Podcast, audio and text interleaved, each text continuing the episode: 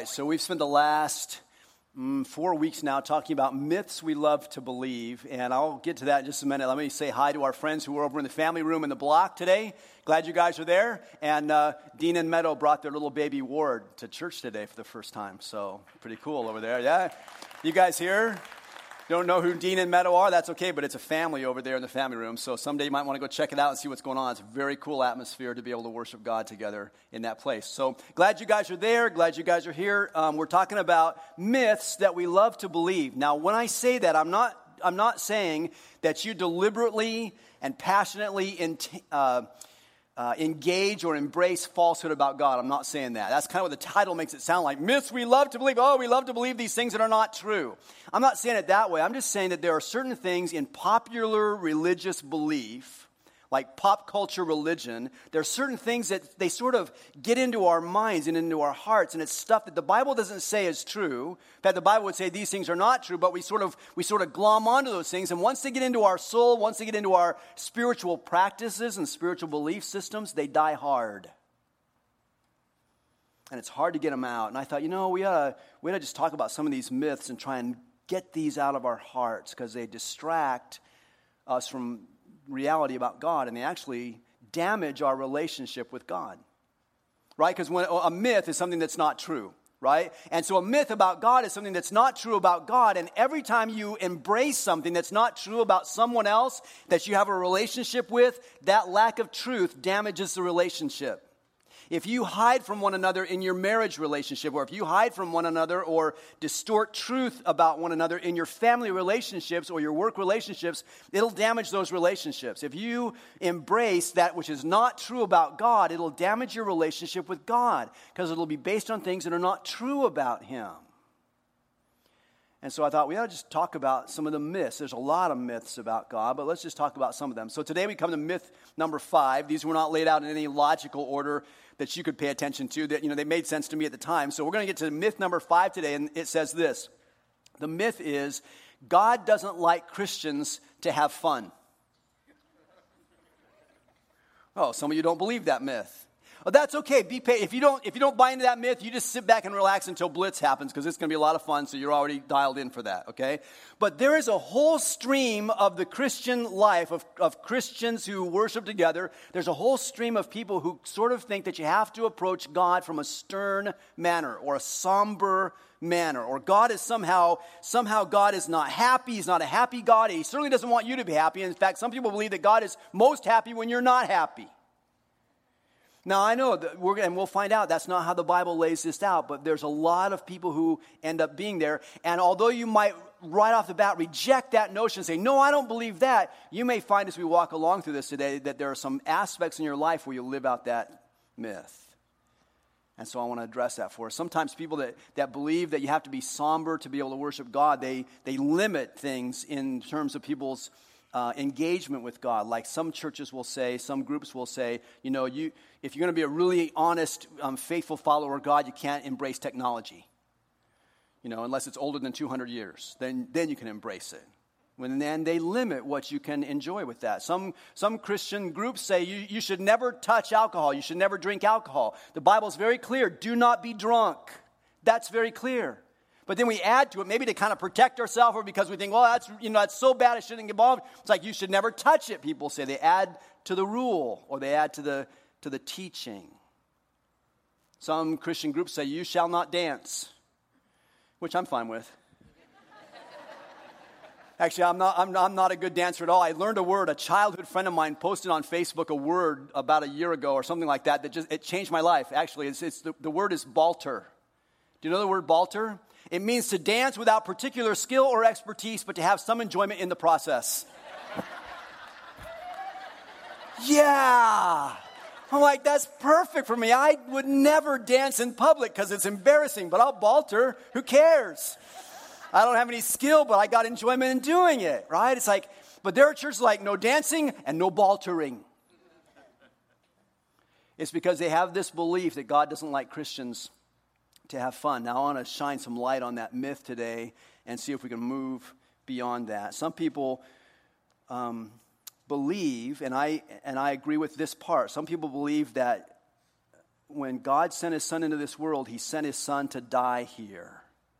He lived for the purpose of dying because he died for our sins. He died to take our sins away. That's serious stuff. And I totally agree with that. But some people would take it farther and say, it's serious stuff. And so it's always got to be serious. It's always got to be, you know, hardcore and somber and dark and stern and those kinds of things. And that I disagree with.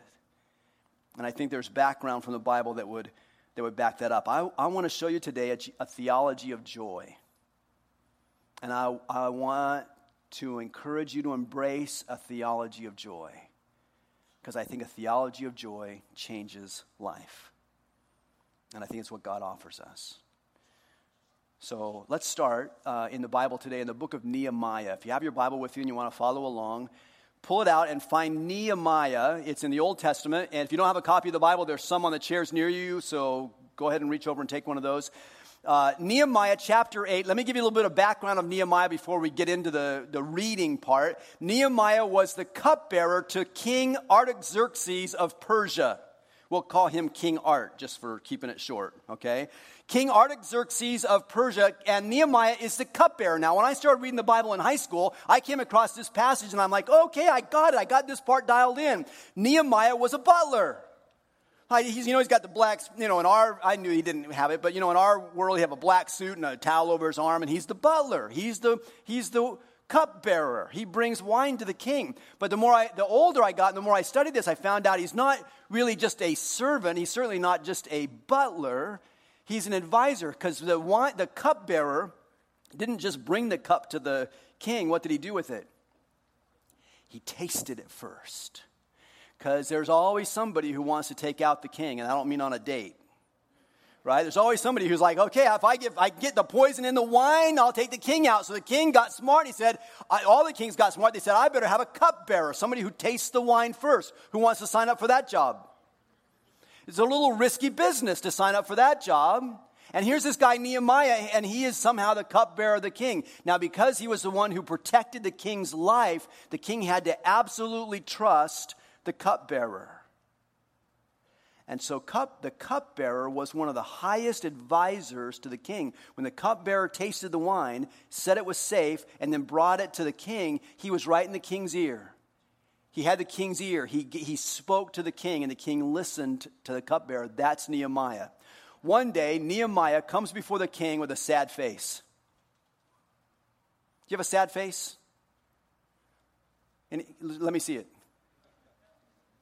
It's hard to do when someone asks you to give you a sad face, right? It's hard. But here's Nehemiah. He comes into the king and he's got a sad face on, which was absolutely against the rules because the king never wanted to be sad. He didn't want to have servants being sad in his presence. You could die for this. And then one day, he'd never come in sad before the king before, but on this day, Nehemiah comes in. He's got a long face. He's very sad. And the king could have taken his life, but instead he said, Nehemiah, what's wrong with you today? I've never seen you with a sad face before. Nehemiah said, Well, how can I not be sad? My, my, my city of my ancestors, Jerusalem, I found out that the walls are broken down in my city. He'd never been to that city, never lived in that city. He's been part of the exiled people of God in is, from Israel uh, into Persia, but he found out that his hometown, the walls were gone. Now, for us, that means nothing because our walls are gone already. We don't have any walls. It's different system. But for them, the wall meant you were protected, the wall meant you were fortified. The wall meant that you could stand up against a king and his army. Now, Nehemiah is committing political and maybe personal suicide. Because he's saying to the king, I'm sad because the walls of my hometown are broken down and we can't defend ourselves against people like you, O king. Live forever. King said, Well, what, what do you want? What do you want to do? He says, I'm, I'm going to go back to Jerusalem and I want to build the walls back up. Now he's saying to the king, In your face. I'm going, I'm, I'm going to go change this around. That's what I want to do. Now, again, the king could have taken him right out, but the king said, Nehemiah, you've been such a faithful servant. You go and rebuild the walls of your city, and I'll pay for it. That's amazing. It's like a guy committing treason against the king, and the king saying, not only do I support you, but I'll pay for it. It's amazing. It's a miracle from God, really. Nehemiah goes with all the money that the king supplied, and he got a bunch of other uh, Israelites to go back from Persia back to Israel, and they began to rebuild the walls of their city. It took 52 days to rebuild the wall all around the city. That's another miracle. In Folsom, you couldn't even get a permit in 52 days. 52 days, the walls were completely restored. The city was protected again, and it had honor among the nations. And Nehemiah accomplished that 52 day feat, even in the midst of opposition and great pressure. And God did something amazing in his life. Now, when that all got done, those 52 days were over, the wall was built back up, then Nehemiah got some of the people together. By now, Nehemiah is the governor. So I'm telling you, he wasn't a butler type. He was a leader. Now he's, he's the governor of Israel and, uh, and over the prov- what they called the province of Israel at that point. And he decides, you know what? We ought to have a party. We got this great thing done. God gave us a great benefit and blessing of being able to come and build back our walls and go, let's have a party. Perfectly natural thing to do. So they gathered everyone together a couple months after the wall had been rebuilt. They got everyone together and they have a party. And to do their party, they said, here's how we're going to do it. We're going to gather at dawn, which most of you partiers are just about going to sleep about dawn. But, you know, he's like, we're going to start at dawn. We're going to go till noon. We're just going to read the Bible for, for like six or seven hours. That's our party. I don't want to hear from you about how long our services are here. they have this party, and all begins with the reading of the scripture, and that's why I want to bring you into the story. In, in Nehemiah chapter 8, verse 8, listen to what happens. They read from the book of the law of God, making it clear and giving the meaning so that the people understood what was being read. It reminds me of Lakeside's playbook right? We got, it, we got it up over here on the third banner from the left. We offer, we at Lakeside offer clear and simple pathways to begin in faith and to belong to community and to become like Jesus. That's exactly what they were doing. It's like, here's a clear way to understand God's word and to follow after him. Now, one of the challenges for the people of Israel is they hadn't heard the law read together as a group for years, for decades. They'd been in exile for 70 years. The reason they went into exile is because they already had stopped reading God's word and obeying God's word before that. So it's been 100 years or more since they've gathered together and read the scriptures. So this generation that's hearing this, they never heard the scriptures read before. And when they heard it, it began to bring conviction into their own soul. Verse 9 Then Nehemiah the governor, Ezra the priest and teacher of the law, and the Levites who were instructing the people said to them all, This day is holy to the Lord your God. Do not mourn or weep. For all the people had been weeping as they listened to the words of the law.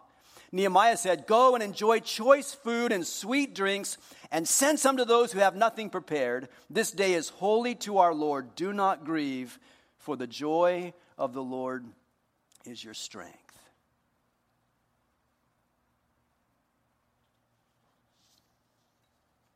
Notice a couple of things in that story. Number one, the occasion on which they were gathering was a holy moment. Sometimes we connect in our minds, we connect holiness and dim lights, or holiness and somber mood. You can't be holy if you're being rowdy. You can't do those things together at the same time. Holiness and somberness, we think, goes together. So it's a holy moment. And then the people are weeping because they're listening to God's word and they had never heard it like this. And, and they're like, we have not been obeying God. And it got right to their heart and they were regretting where they'd come from. So they're grieving and mourning and they want to repent and change from what the, what, you know, the processes they lived their life by. And so they're grieving. And then Nehemiah says to them, uh, verse 9, he says, This day is holy to the Lord your God. Do not mourn or weep. And that says to me, the, the third thing that says to me, holiness and somberness are not tied at the hip. Nehemiah says, Don't mourn today. Why? Because the joy of the Lord is your strength. How many places in the Bible does it say that something is your strength? Not very many. And so here's one. He says, Look, this is how you are strong. This is how you gain strength. The joy of the Lord is your strength. Live in that. The myth says God does not like his people to have fun. The truth says God delights in the holy joy of his people. God, de- God delights when you have joy in your life. God delights, I would say, and I would take this one step further God delights when you have fun in the name of Christ. It's the beginning of a theology of joy. Now, when I look at that, I go, how do I get that? That's what I want. I want to live my life in the joy of the Lord being my strength. Isn't that what you want? Or you're, are you more like, you know, I just as soon be moany and weepy and morose? No, I mean, I, we all want the same thing, right? The joy of the Lord is my strength. And so that's what I'm looking for. How do I get that? How do I live in the joy of the Lord? Let me just give you some things that I pull out of this that I try and practice in my own life and, and live out God's joy. First thing, be clear on the source of joy for your life. Be clear on it. Where does it come from? Ezra, who's the one who read the scriptures that day, and Nehemiah, the one who was the governor, used to be the cupbearer, both those men got to write a book that got included in the Bible. Best gig for an author, right? You're going to write a book and it's going to land in the Bible. The Word of God lasts forever. So Ezra and Nehemiah both got one. And in each of their books, they wrote a little phrase. One of them used it twice, one of them used the phrase three times. The phrase says this And the gracious hand of my God was upon me.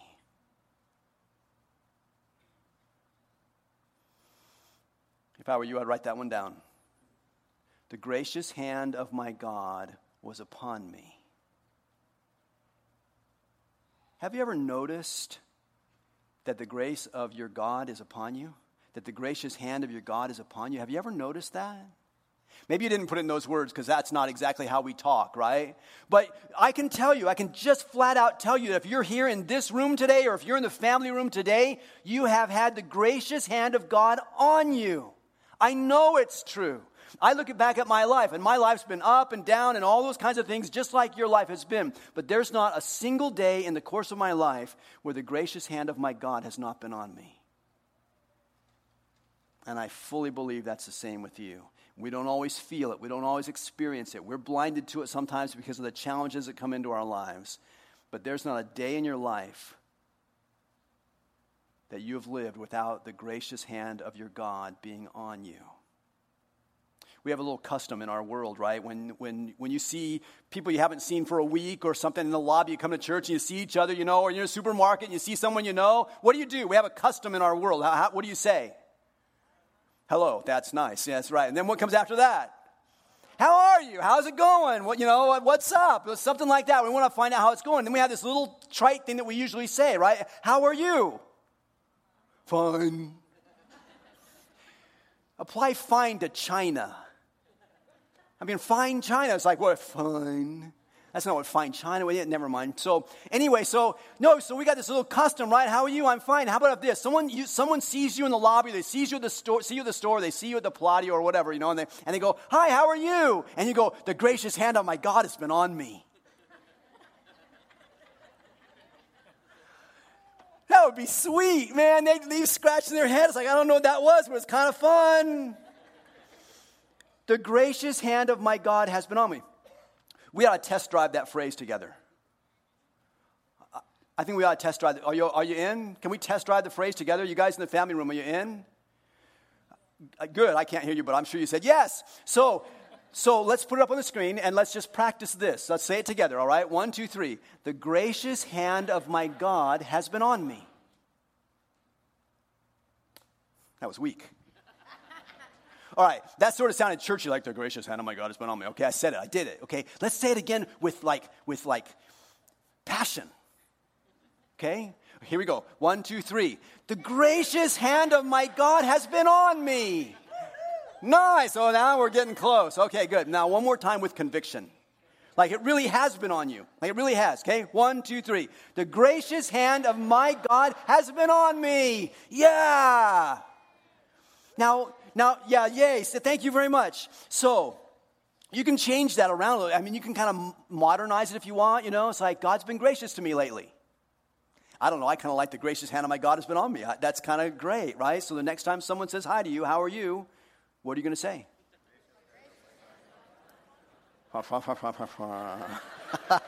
They're not going to believe you. Got to say it with conviction. All right? But that's what they did. They understood the source of their joy. The gracious hand of my God has been on me. That's been true every single day of your life if you would just acknowledge that's where joy comes from. Second thing, Nehemiah goes on and he says, Mm, in verse 10, he says, Go and enjoy choice food and sweet drinks. If you were in the South, you would say, Go get some barbecue and sweet tea. right? Now, I don't know what you're doing. I don't know what we do in California for that, but get something you like. For me, Get a cheeseburger and some peppermint ice cream. Perfect. Make it a shake. That's now it's a drink. It's like, oh, perfect. Right? Get some choice food and some sweet drink and enjoy it. Sometimes, and this is where this, this myth lands on us sometimes, and we're not really aware that we believe it. Sometimes we feel like when we have some good thing to enjoy, we better not enjoy it too much because somebody else doesn't have something. Sometimes we fail to enjoy the things that God has given to us because we feel guilty because somebody else doesn't have that thing. What you're saying when you, when you tamp down the joy with that is you're saying, I believe God doesn't want Christians to have fun.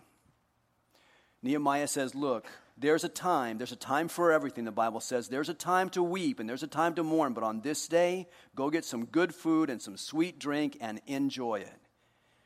Enjoy it, experience it, embrace it. And then the third thing is, in the process, share it. Share it with somebody else. The joy overflows when you share it with somebody else.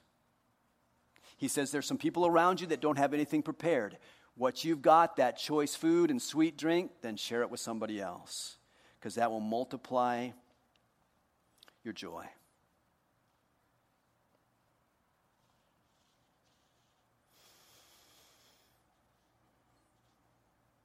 Now, let's just stop and try and get this to be real for a minute. Really, I think it's all been real, but let's get really real.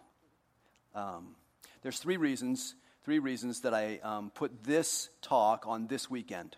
First reason is because Blitz starts tomorrow, and I'm like, we're going to have a whole theology of fun lived out on our campus for the next four days. It's going to be fantastic. We ought to think in terms of joy and joyful theology before we get there. So I put it here at this weekend for this reason. I put it on this uh, weekend because it's my birthday today. So, yeah. See why I don't dance? That was baltering. So, anyways, my birthday, I thought, you know, we ought to have some fun. It's my birthday, so, and I'm the guy who gets to say what we're going to talk about. So, there, we're having uh, theology of fun. And then the third reason I put this on this weekend, or put this in this series at least, is because I struggle with this one. This is one of the ones that somehow in my life I got, I got into this system of thinking. Not that I would ever say God doesn't want Christians to have fun. That seems, you know, obviously silly to me. But there are places in my life where sometimes I feel guilty if I have fun. Uh, there are places where I, I don't know how to have fun. I don't know how to enjoy what God has given to me. There are some places in my life where I believe the myth about God that being holy means to be somber, being holy means to be quiet. It can mean somber, it can mean quiet, but it doesn't have to be. I'm a, I'm a perfectionist by nature.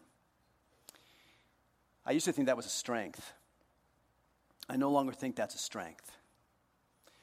Because those of us who are perfectionists never get to fully enjoy anything because it's never exactly good enough.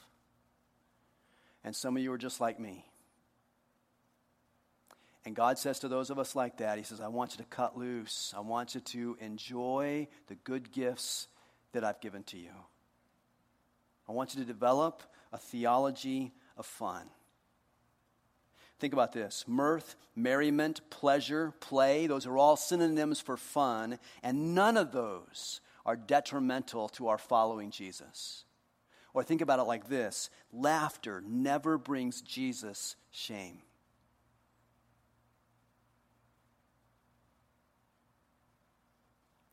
That one helps me.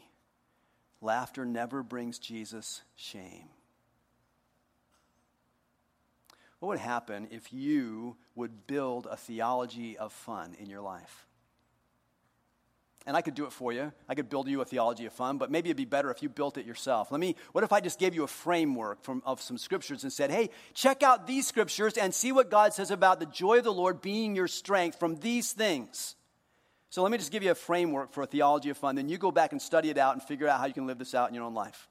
All right? Five scriptures I want to just kind of run through quickly for you and let you figure this out. First one is Acts chapter 16. In Acts 16, the Apostle Paul is in jail, and he's not visiting people in jail. He's in jail. He's locked up in jail. He's with his friend Silas, and they're singing. It's midnight, and they're singing praise songs to Jesus in the jail. They're having fun, even though they're in prison. About midnight, the earth quakes, and it, it, the earth shakes so violently that the gates of the prison open up, and their chains fall off, and now they're free free along with all the other prisoners. Now who's having fun?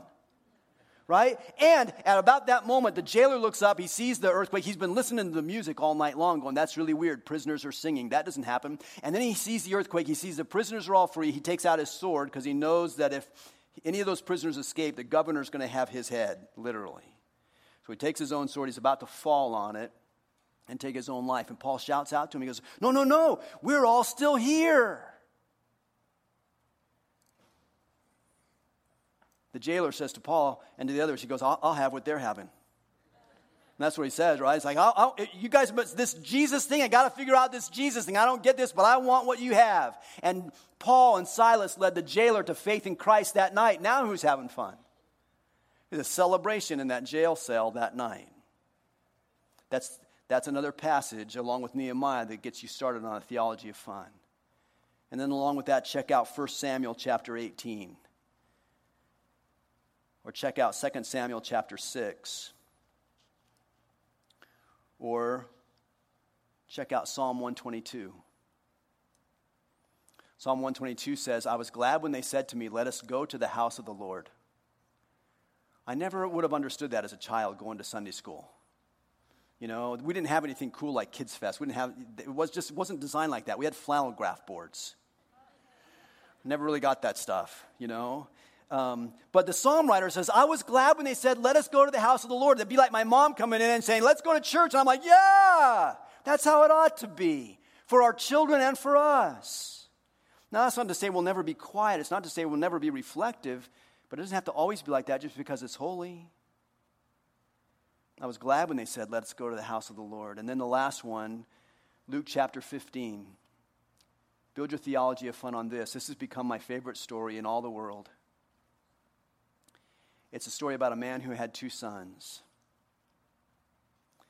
The younger one took off with a third of his father's possessions, with his father's blessing. And when he went off to a distant country, he squandered everything his father gave him with prostitutes and other bad things. And when he came back, a broken man, a broke man, comes back to his dad. He says, I can't be your son anymore, but would you make me a servant? His dad says, Are you kidding me? And he got his servants, his real servants. He said, You guys bring out the best of everything we have. Bring the fattened calf and kill it because we're going to have a party. And the father initiates the party, the father initiates the fun. And the father in this story represents God. And we have, for some of us, we have this view that it's like God's not fun and God doesn't have fun. It's like God, the Father, initiates the party. It's the, it's the sourpuss older son who comes to the party but won't go in because he doesn't want to have a party. And he doesn't understand his father's heart. And his father's the one who initiated the party. Put that in your, theo- in your theology of fun. For the next four days, we're going to have a living experience of a theology of fun together. We call it Blitz. 1,500 children learning what it's like to live in the joy of the Lord. It's going to be a great, great time. And I want you to meet one of our leaders as we wrap up today. I want you to meet one of our leaders who's going to help us with Blitz. This is Rachel Wells. Why don't you guys welcome up Rachel, please?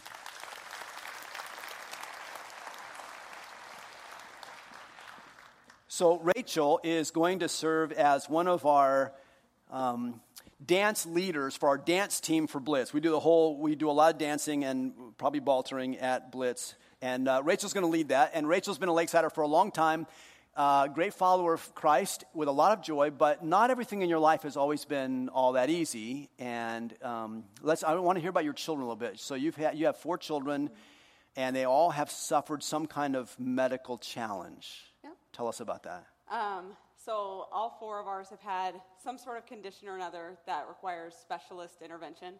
Um, some are benign, and so far, and some have been pretty difficult. And some of you may have seen our little baby had a helmet for a while for one condition. And um, I would say the two hardest and longest for us were our middle two who had an immune deficiency. Um, so for the first two to three years of their life, they can't fight any infection. They're very, very sick.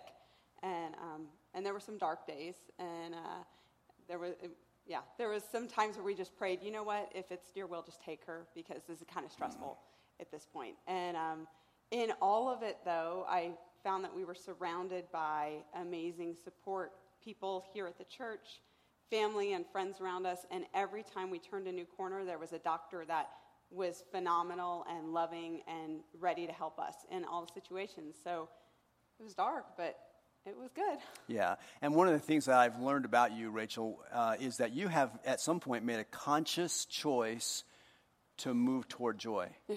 Right? Describe that for us. Uh, so I love the verse in James that says, Consider it pure joy when you face trials of many kind, because I find that we can be joyful in everything.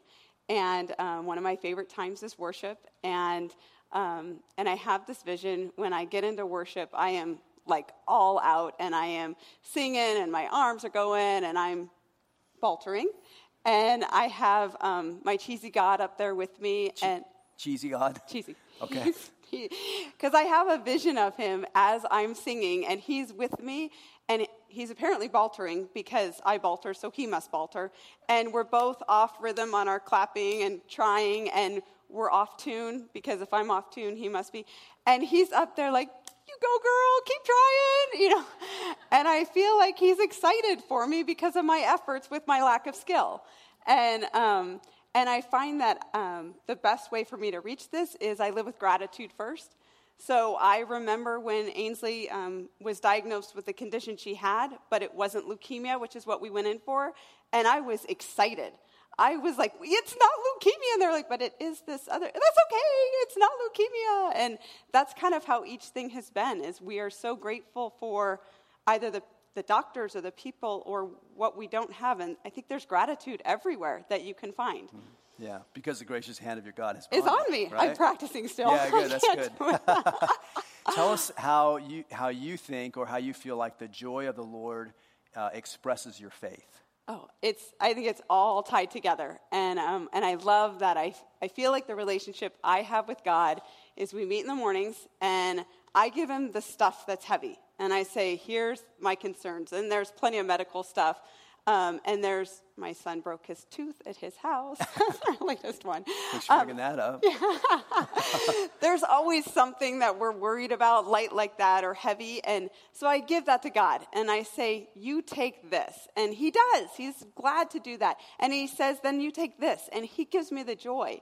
And I feel like that's the relationship he wants is he wants to walk with me and, and hold my hand so that he can fill me up and let me love on others. And my girlfriend, I said, I don't know how I do all the joy thing. And she says, because you don't ever say why.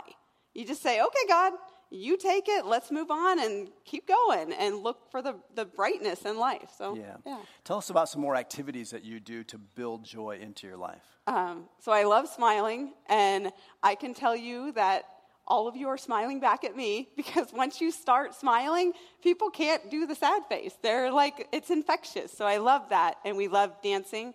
We love all out worship at our house. And um, as I've been doing this with Brad, people are coming up to me telling me, well, this other thing you do is really cheesy too. That I didn't realize. Like, we went to Disneyland and um, they have happy birthday badges. And so I told my kids when I realized that, I said, oh, while we're here, we have to find every person that has a badge and wish them a happy birthday by name.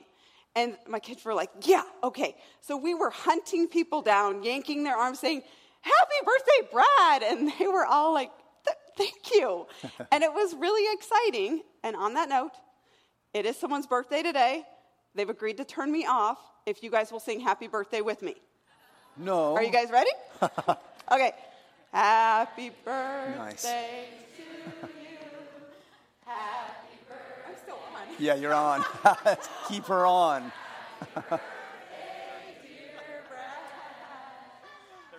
Cha cha cha. That's dirty. Thank you. awesome. Thank you. All right. Hmm. I got to balter all afternoon for Yeah, that. um, let's see. Let me ask one more question to you, Rachel. Um, we have talked a lot at Lakeside here over the last year or so about oikos, right? You've been with us for a while. You know that oikos is the Greek word for household, extended family, kind of sphere of influence. And we believe God has strategically placed every one of us in a group of 8 to 15 people or so that He says, I want you to love them and serve them and care for them, right? And you live in an oikos. So I want you to tell us how your, the joy of the Lord has blessed your oikos. Um, so my oikos is flourishing, and I didn't know a year ago what an oikos was. And I was waiting because I assumed that people in the church, if you feel blessed and ready, you wait for the call. So I was waiting for God to call me and tell me, go to Africa or, you know, uh, Mexico or whatever. And all of a sudden they start this oikos thing, and I realize, oh, I'm actually ignoring these people right around me. And this gift of joy that I used to be kind of ashamed of because not everyone is blessed with joy. So there was a little bit of guilt, like, oh, they're kind of sad. I, I don't want to show them my joy because then they might be a little more angry. It all of a sudden clicked, like, no, I have joy to give it to others. So whatever your gift is, it's there for a reason. So I started serving my oikos and being really intentional with the people I would meet. And it has been amazing. And they smile and they laugh, and we bake for them or we feed them, whatever it is. And I feel like I'm finally fulfilling the mission that he has me on, like right here, right now. And I never thought of that before. Yeah, it's awesome. And this week, your oikos is going to expand to like 1,500. I will be baltering away up here. Awesome. It's perfect. All right. So here's what I want you to do um, as, as uh, Rachel leads our baltering team or dance team here at Blitz this week. I want you to be praying for her. I want you to be praying for the other leaders, all 600 of them who are blessing these children here, and pray for the children that they would pick up what the joy of the Lord looks like in their own life as they follow Jesus. Okay, would you do that? And then in the same process, pray for yourself as you build out a theology of joy and you go, okay, God, I'm living in the joy of, of who you are and what you've done in my life. Good? Mm-hmm. All right, let's pray together. Father in heaven, thank you for loving us like you do. You are good and amazing, so thank you for that. Uh, Lord, thanks for Rachel. Would you bless her as she blesses our children this week? Would it, uh, again, bless all the leaders who are blessing our children. Uh, may this week be fantastic. And Lord, may that be true for the rest of my friends here, right here in the room and in the family room. Bless them as well. May your joy um, lodge into our heart and may it expand there and grow and grow and then begin to infect others and shape what goes on in this world. Lord, I know that sad things come. I know that loss happens, of course. But in the midst of those things, I know that the joy of the Lord is our strength. So give us your grace to live that out, to honor you, to enjoy you forever. We pray through Jesus, our Savior. Amen.